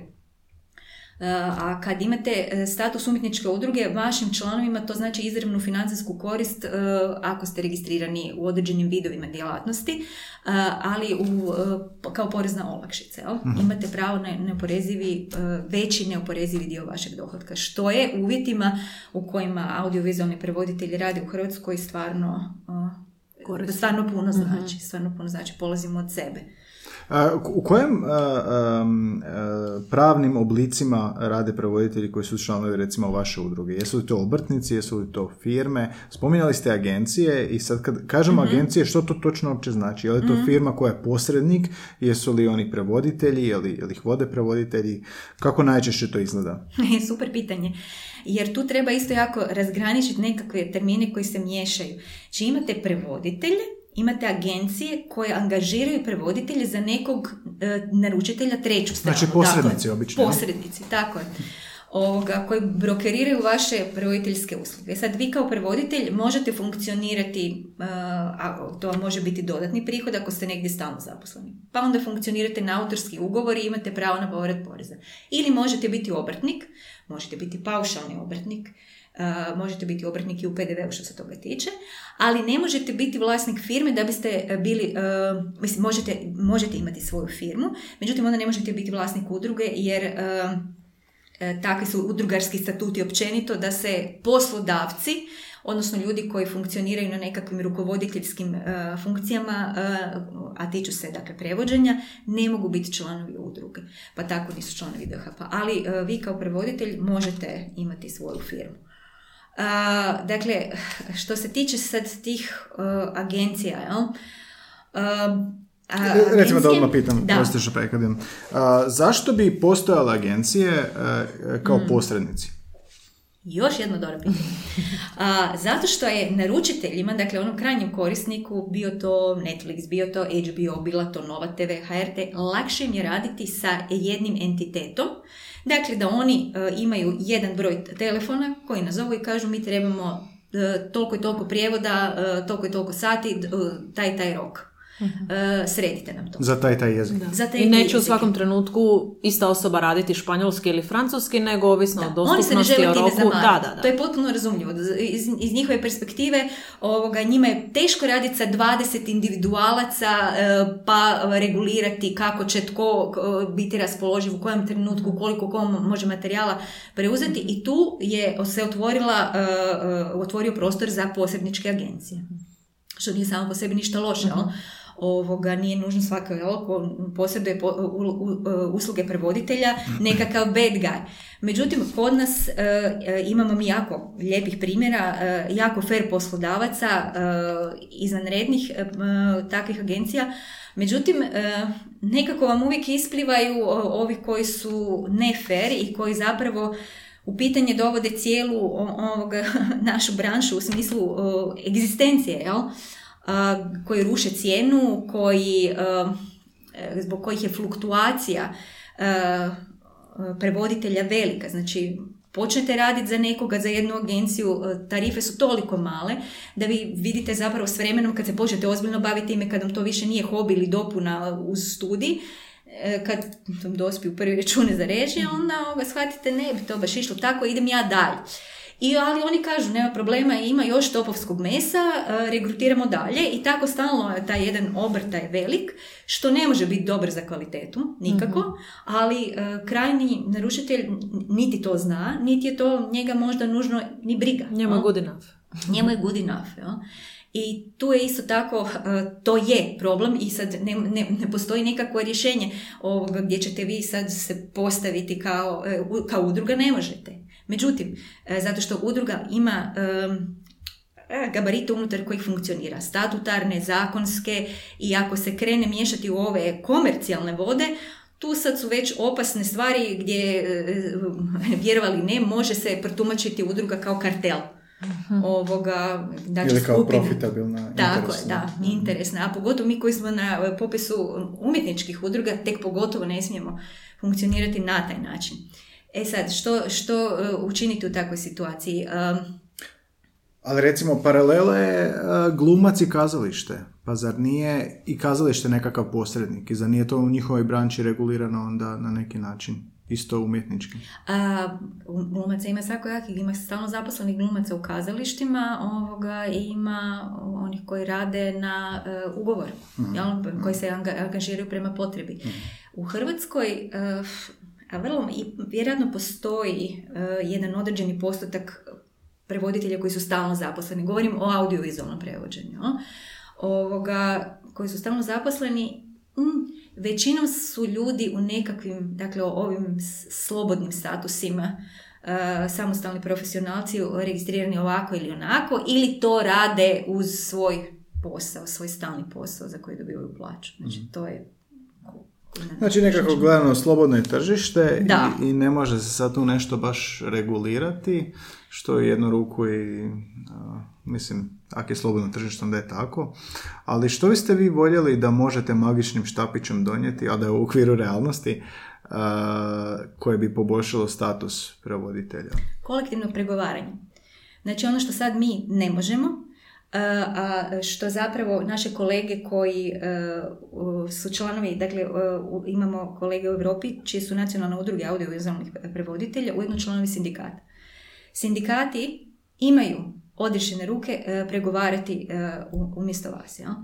A, I oni mogu vrlo izravno stupiti u kontakt i pregovarati ako im vi date za to odriješene ruke i ako ih vi date im mandat za to. I sad se kreću nekako vode u tom smjeru na razini europskih institucija da ovo što sam prije spomenula, znači ako se nekoliko prevoditelja udruži i sad funkcionira zajedno na tržištu, to se može smatrati kartelom. Dakle, da se odmaknemo od tog razmišljanja, zaista zvuči suludo, jel? Nismo Ali, mi Nestle ali i- je zapravo, točno da, to definicija. Da, a, upravo to. E, I toga se mi moramo sad čuvati u ovoj fazi, ali na razini europskih institucija sad je zamašnjak se već pokrenuo e, gdje se zapravo shvaća da se freelancerima mora dati, e, omogućiti e, takvu mogućnost kolektivnog pregovaranja jer su vrlo nezaštićeni. Freelanceri su zapravo najosjetljivija populacija na tržištu rada jer iza njih ne stoji ništa. Vi nemate ugovor o radu, vi nemate ugovor, e, vi imate samo autorske ugovore, vi potpisujete e, takozvane NDA-eve, non-disclosure agreements koji eto, samo što ne traže vaše prvorođeno dijete od vas, ovoga, da se obvežete. Dakle, to su sve nekakvi jako prohibitivni uvjeti u kojima se očekuje da freelanceri raznih profila, pa tako jave prevoditelji, funkcioniraju i to e, se napokon e, se pojavila svijest o tome da je to zaista e, nepravedno. Jel? A kako se može, ako se ne mogu udružiti, gdje će, iza koga će stajati sindikat, što će sindikat predstavljati, kako će udruženje postojati, što bi se moralo dogoditi da... Sad vidjet ćemo u kojem smjeru će ići legislativa. Znači, u kojem e, smislu se mi moramo organizirati e, kao nekakav legalni entitet, e, da li kao sindikat, ili Zadruga. ćemo dobiti, da, ili zadruga, ili, ili kao udruga smo već, ćemo dobiti mandat da tak, e, tako nastupamo u kolektivnim pregovorima. Tu je još, jel, tu se još malo stvaraju te detalje, jel? A Da, to u Hrvatskoj se često povlači paralela sa, na primjer, odvjetnicima i javnim bilježnicima koji imaju svoje propisane tarife, a mi nemamo. Kod nas je jako šareno. Kod nas je jako šareno. Mi smo znali dobiti neke komentare kao cijena kod vas je ta, zašto je toliko velika ili zašto je toliko mala. Mhm. To jednostavno nije regulirano, a trebalo bi biti jer je to profesija kao i svaka druga. Čekaj, na temelju čega onda javni bilježnici mogu imati propisane naknade? Znamo to? Ne znamo. To je, otkud se vuče to ovoga nasljedno pravo? Državni, državni ne, reket. ne, ne znam, stvarno, da. Oni imaju pravo na reket. Da, e, mislim, te- to, je, to su te neke nelogičnosti zapravo koje sad isplivavaju na, na vidjelo, a konkretno preko Altea mi drukamo i za to da freelanceri dobiju svog e, pravobranitelja, ono, neki ekvivalent pučkog pravobranitelja, kao jedna takva populacija koja je izložena zaista samovolji poslodavaca i naručitelja, što kao ni jedna druga radna populacija uh, u ovom trenutku. Pa ćemo vidjeti dok ćemo dospjeti, uh, ali već se prim, prim, onako prima se taj način razmišljanja. A kako je recimo u drugim zemljama? Jel imate uvid kak je ono... Pa, uh, nigdje nije, nigdje ne sva tu baš ruže, jel? ali puno je lakše ljudima koji imaju, koji su članovi sindikata. Šveđani su članovi sindikata preko novinara, recimo. Norvežani također. Uh, Norvežani su čak i išli u štrajk protiv jedne od svojih agencija ovoga, jer imaju zaleđe, imaju financijsku mogućnost da, svojim članovima plaćaju kompenzaciju za a, a, to razdoblje koje oni ne rade za tu agenciju. A, pa kad vam e, pregovara sindikat sa nekakvim, e, kao što je sa Šveđanima bio slučaj, isto tako jedna međunarodna agencija dolaze, došla i rušila je cijene strašno, ovoga, ispod svakog švedskog nivoa, jel, ispod razine neke egzistencije, i bogme su se, nije se ništa jako puno pomaklo, ali se nešto jest dogodilo, e, jesu ipak povisili neke cijene, e, e, samo zato što su šveđani ušli vrlo e, agresivno, mogu čak reći, u, u, u te pregovore s njima i razgovore sa odvjetnikom sindikata i čujte, pa nemojte, pa dajte. Uh, Šveđani su napravili crnu listu, da pače ovoga. Ali e, sve to, dakle, govorim s pozicije ako imate kritičnu masu ljudi iza sebe. Znači, ako u tom sindikatu opet ima dovoljno članova da bi pomaknuli nešto. Jer ako imate, e, okupite samo nekakav jedan dio populacije prvoditeljske, a ostali a nema veze, a joj pa nekako ću se snaći, pa je dobro, okej. meni je okej, iz nekih svojih razloga se ne priključe tome. Je li to izazov s kojima se vaša druga susreta? Apsolutno. Apsolutno. Teško je, e, jer recimo ljudi nam kažu ovoga, pa dobro, evo, sve je to divno i krasno, ali meni ta vaša porezna olakšica ništa ne znači, ja imam paušalni obrt, meni to ništa ne znači. Sad, shvaćam, ovoga, ali naša članarina zaista nije toliko velika, a mi bismo voljeli ljude okupiti iz ovih razloga koje sam vam rekla, a između ostaloga i zato da cirkuliraju te neke informacije, čisto neke tehničke naravi, da možete ljude posavjetovati ovo o čemu sam na početku govorila, da, kako ćete se registrirati, kome trebate se obratiti, kamo idete fizički, na kojem mjestu, u kojem gradu, ovoga, kako imate pitanja vezana za vaš porezni status, što mogu ili ne mogu. Znači, vrlo neke praktične stvari koje vam mogu koristiti u životu, koje ne morate nužno saznavati iz Facebooka i grupa na Facebooku, nego zaista iz provjerenog izvora imamo za Boga knjigovodstveni servis, pitat ćemo ih, oni znaju te stvari, pa ćemo vam reći. Organizirat ćemo porezno savjetovanje, pa ćemo vam reći. Ili ćemo razmjenjivati informacije međusobno, vidjeti jesmo li za neku crnu listu ili nismo za neku crnu listu i tako. Crna knjižica. Da. Spomenuli ste e, Skandinaviju. Je li iza, iza svega, kad onako malo se udaljimo i pogledamo, stoji dosta problem taj koji je da u našem području, našoj regiji intelektualne usluge nisu toliko cijenjene. Je li to jedan kompletni drugi segment? Pa ja bi čak rekla da je to svagdje tako. Je? Da. A, ovo je pogotovo ovaj nekakav kao, jo pa bože, pa svi znaju jezike strane, jel? Pa šta će ti prijevod? Pa mislim, pa ja to gledam bez titla. I tako, ovoga, taj neki, taj neki generalni pristup mislim da je univerzalan, ono, svjetski bi čak rekla, ovoga, pa prijevod je tako neki uh, onaj afterthought. Sjetiš se kad je se, već kad je prošla baba s kolačima, sjetiš se da bi trebalo nešto i prevesti. A zapravo uopće nije tako jer uh, audiovizualni prijevod pogotovo, njima ste zatrpani svaki dan, a to i ne znate. Jel? I kada govorimo o čitanju, e, zapravo vi dok čitate titl također čitate ovoga, ili kad čak i slušate dokumentarac, vama taj jezik e, sinkronizirani e, prijevoda e, koji speaker izgovara također je prijevod i on vam ulazi u uho svjesno ili nesvjesno, vi to sve ispercipirate. I tako se već ta nekakva čitalačka publika formira i prije nego što djeca uzmu knjigu u ruku, kad već govorimo o čitanju i e, e, godini čitanja kao Mhm. ovoj godini koja se obilježava u, u Hrvatskoj. Da. A prije snimanja, prije početka snimanja ove epizode spomenuli se da titl, ovo što ste sad rekli, zapravo odgaja čitatelja u nekom smislu. U nekom smislu sa- sasvim sigurno.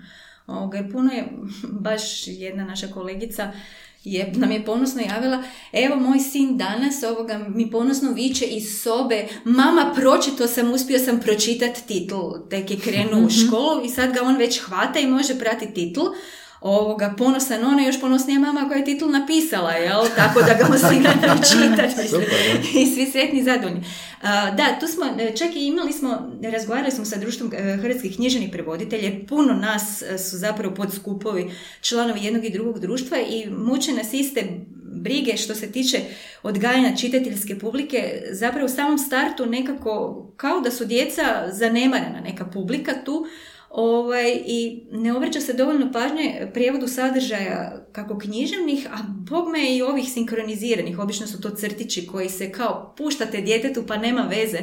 Ali e, jako je bitno da taj jezik koji to dijete sluša e, Jer Spužve su. Spužve Da. su i upiče što vide i što čuje. da, da, da, da. I to kasnije dobijete servirano u nekom potpuno iznenadite se u nekakvoj domaćoj zadaći ili zadačnici iz Hrvatskog, pa gdje si to skupio, kud kraj mene žive, a ovoga, taka konstrukcija Da, je. bili smo ljuti tijekom epizode o sinkronizaciji. Da, Bila je to da. situacija. Mm. I sad sam malo ljut kad čujem. Budite ljudi.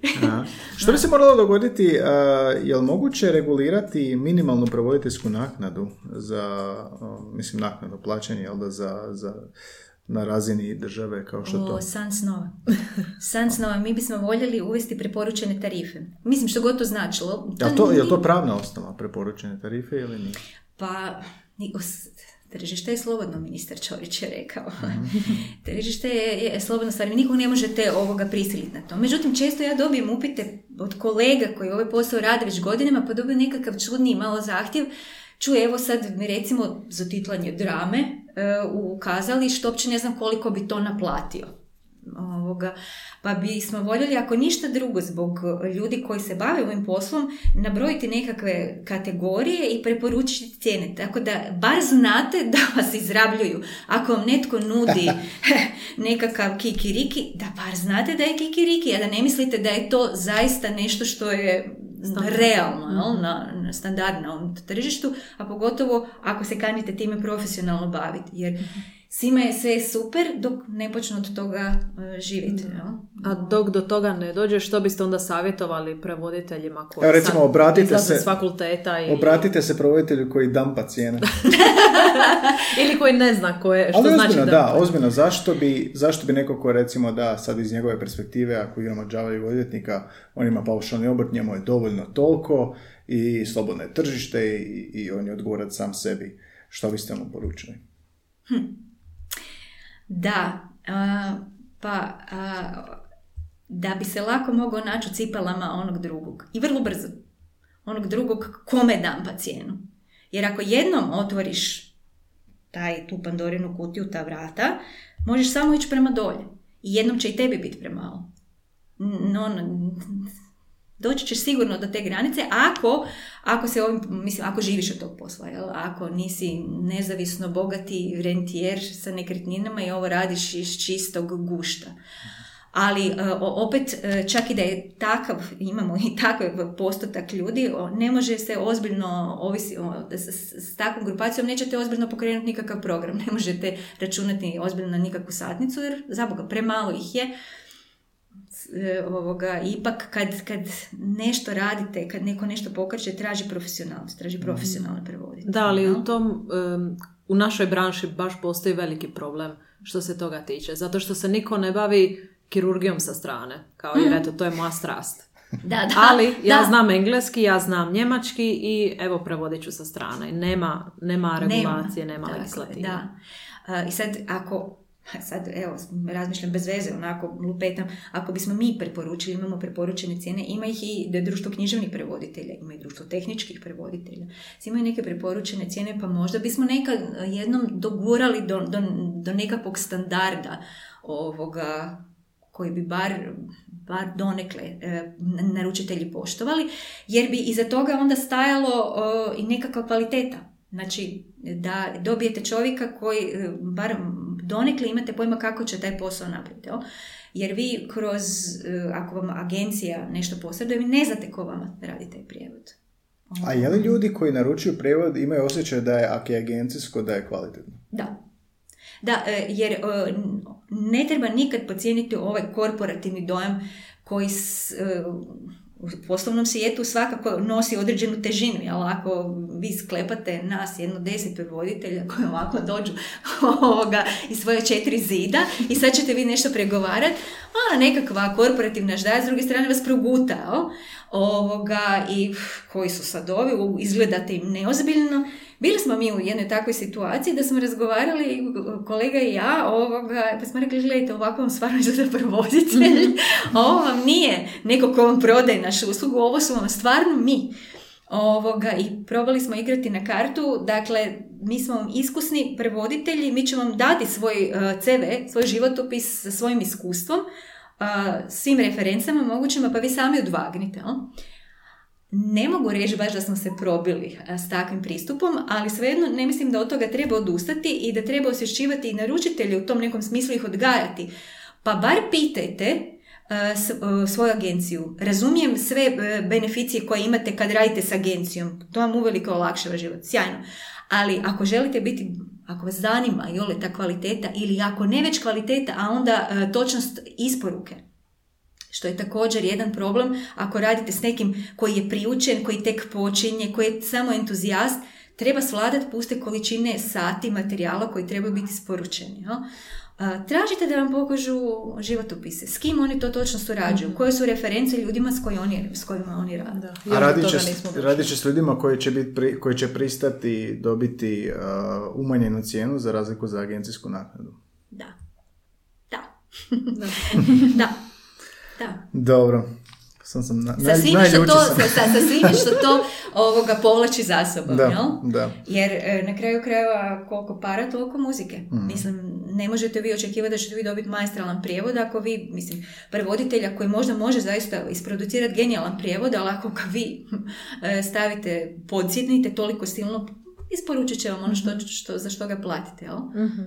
Neki provoditelji koji smo ovdje imali, pitali smo a, je li kao good enough prijevod zapravo ono što ljudi traže, pa će i platiti manje dok god prijevod je good enough, a dok nije, mislim, Ako je to ono što njima ako treba. je to ono što su spremni platiti, da je dovoljno dobro za njihove potrebe, makar to nije kvalitetno ili kvalitetnije, ili, ili vidite to isto kao problem? Da, apsolutno.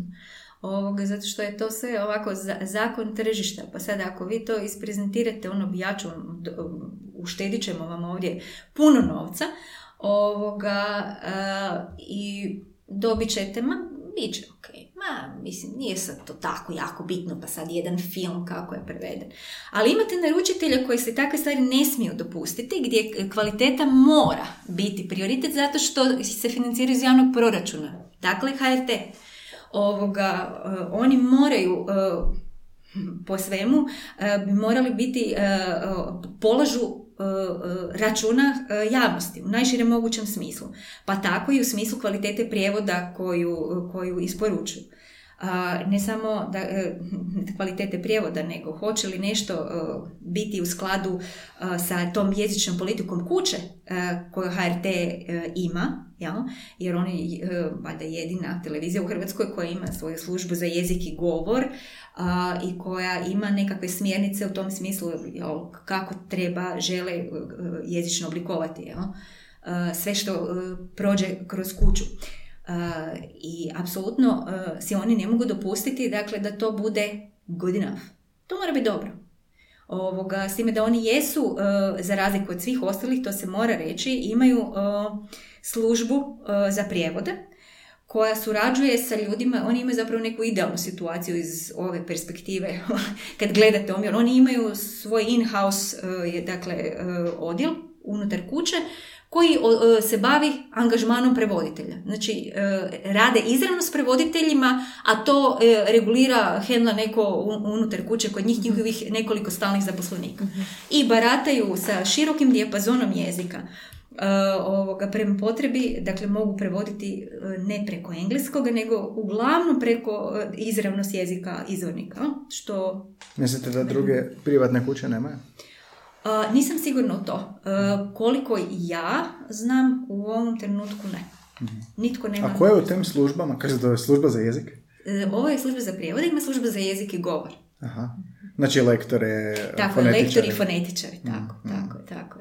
Oni, ovoga, mislim, je da je i HRT imao neke svoje izlete, to se moglo vidjeti ovoga, po e, potpisu e, gdje su se ovoga eksperimentalno koristili u, u uslugama agencija ovih. Ali to nekako, eto, nije zaživjelo na svu sreću, ovoga nas prevoditelja pogotovo, ali čini mi se i na njihovu sreću čim su tako brzo odustali od toga. Baš me čudi. Um, da, evo, svi pljuju po HRT-u da, da su ovoga, da ne ulažu dovoljno. I da Lijepo čuti ovako iz prve ruke da drže znači do kvalitete. službu jezika. A i duguju to, mislim. Da. Uzimaju Apsolutno, novce od svakog, najmanje što mogu. kućanstva. Da, u najbolje što mogu, mislim, tu bi se moglo bi se tu još puno, puno, puno, puno više na različitim područjima, područjima, područjima, ovoga, ali ovoga, e, e, njih recimo možete pozvati na odgovornost, jel? Nemojte, podići će pretplatu. Ahem, ahem. Dobro, a, mislim da smo onako prekopali baš i poduzetničke vode i prevoditeljske i budućnosti, prošlosti, sadašnjosti. Jel imaš ti Anja još nešto da si I duboko i pitati? plitko i mislim da smo Sandra je obuhvatili više toga nego što smo Stvarno nam je mislili. Sandra iz prve ruke Odličan razgovor, da. E, jel imaš ti još nešto, nešto posebno? E, nemoj zaboraviti postaviti Pa, pitanje e, što prije je toga jezik. je pitam, da, jel imaš, e, da, Sandra, ne znam jel znate, ali mi imamo na kraju svako pitanje jednako za sve, sve goste Auč. ikad. A to je um, kako ono, gosti su različitih profila i zanimanja od pilota, svećenika, prevoditelja, naravno, lektora jezičara, pisaca, ali i struga koje nisu vezane za jezik. Pa ih sve pitamo što im jezik predstavlja, što vam jezik predstavlja da u jednoj riječi objasne. Onda kad smo pitali Kristijan Novaka, rekao ne možeš to lingvista pitati. ali da, baš u tome nekako, što vam je prva asocijacija na jezik jednako što vam je jezik, a bavite se jezikom naravno izravno, jel da? Kreacija i mašta. Kreacija, mašta. Da. Jedna od dvije riječi. zašto kreacija? da, Ali to je ono što kreacija. ste spominjali u kreativnosti u prijevodu? Da, da, sad evo kad bi baš morala reći što meni u mom po- što me privlači u mom poslu, o, što me drži u mom poslu i s čime se najčešće srećem kao najvećim izazovom, to je kreacija. Ovoga, dakle, da, da, da ste dostojni svog nekakvog izvornika. Taj izvornik ne mora nužno biti, jel, ovoga, nekakav visoko intelektualni sadržaj, ali a, upravo zato što to baš ti ovoga sadržaje kao što su sapunice, kao nekakvi reality i tako, koji se najviše konzumiraju, oni će doći do najvećeg broja gledatelja, jel? E, I ba- vi ste odgovorni da do njih dođe najbolji mogući prijevod koji možete dati. A e, ako govorimo o, dakle, onome što možemo nazvati umjetničkim dijelom, dakle, filmovima, jel, serijama, tu ste dužni ovoga, imate svoj dug prema autoru tog, tog sadržaja, vi kao autor. Tako da mislim da stvarno kreacija, evo, to bi bio moj znak Super. I nismo još imali. Odlično, da. A, Sandra, hvala vam puno na Hvala. gostovanju. Hvala vama na Nadam se pozivu da i nije, bilo, da nije bilo preiscrpno, odnosno iscrpljuće. A, eto nas, još jedna epizoda Anja iza nas, bliski susreti jezične vrste. Tako je gošća nakon dugo vremena. Gošća nakon dugo vremena, a vraćamo se novim epizodama svaki tjedan. Nekad gošća ili Nekad. gost, nekad samo nas dvoje. Nas dvoje. Ovisi što, što bude imalo smisla. Ovo je imalo smisla danas. Glagoljica, da. A, volim razgovarati s prevoditeljima jer nekako svaki prevoditelj je priča za sebe.